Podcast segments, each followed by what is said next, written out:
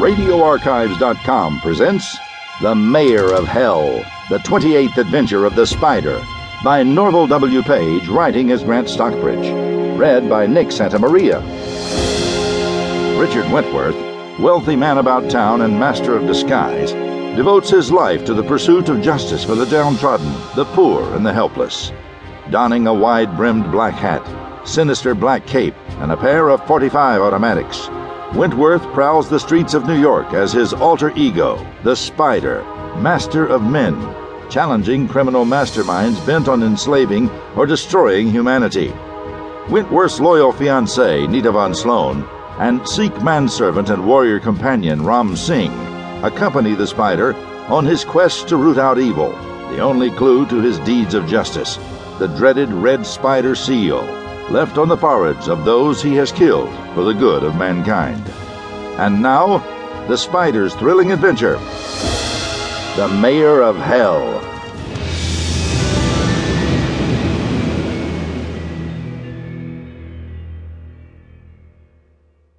Chapter one. The Spider is Trapped. Richard Wentworth had his violin tucked beneath his chin, his eyes half closed. Music poured in a silver stream from the Stradivarius. His face was in utter repose, the firm, straight lips relaxed, the harsh lines which often gashed his cheeks now smoothed out. For once, he was off guard. The slight opening of the French doors which he faced was silent, as gradual as sleep. They moved by imperceptible stages. The black sky, the glow of New York's lights thrown upward toward the penthouse, became visible between them, nothing more. No hands of the person who moved them, no hint of a presence there. Wentworth played on, bemused in the music he passionately loved. Why should even he, whom death stalked each hour of the day and night, fear anything here in his penthouse?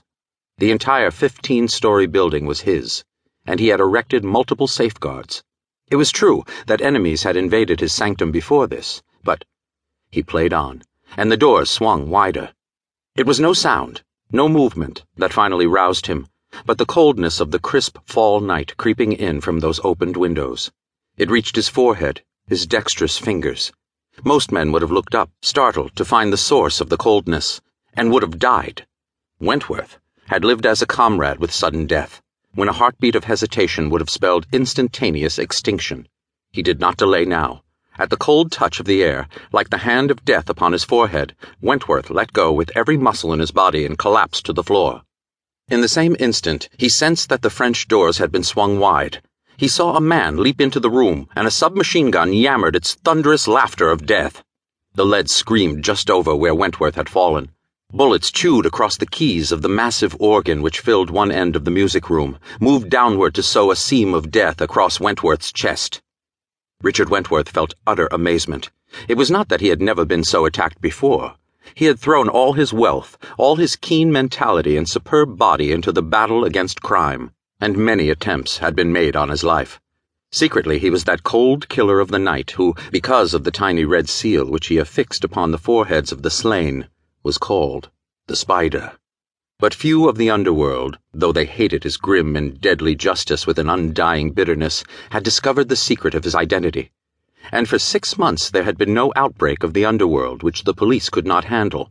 No criminal genius had arisen to enlist the minions of crime in a murdering legion against humanity.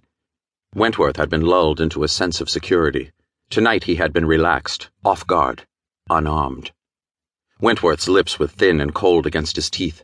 He felt the instantaneous hard thumping of his heart which comes to a man who knows death is damnably near.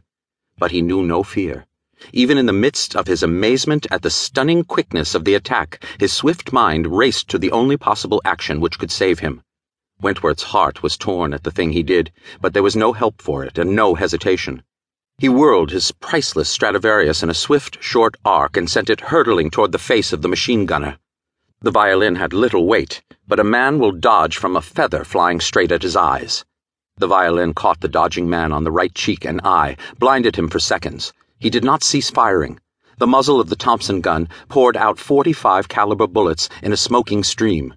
They swept wildly over the room, smashed a hanging crystal chandelier with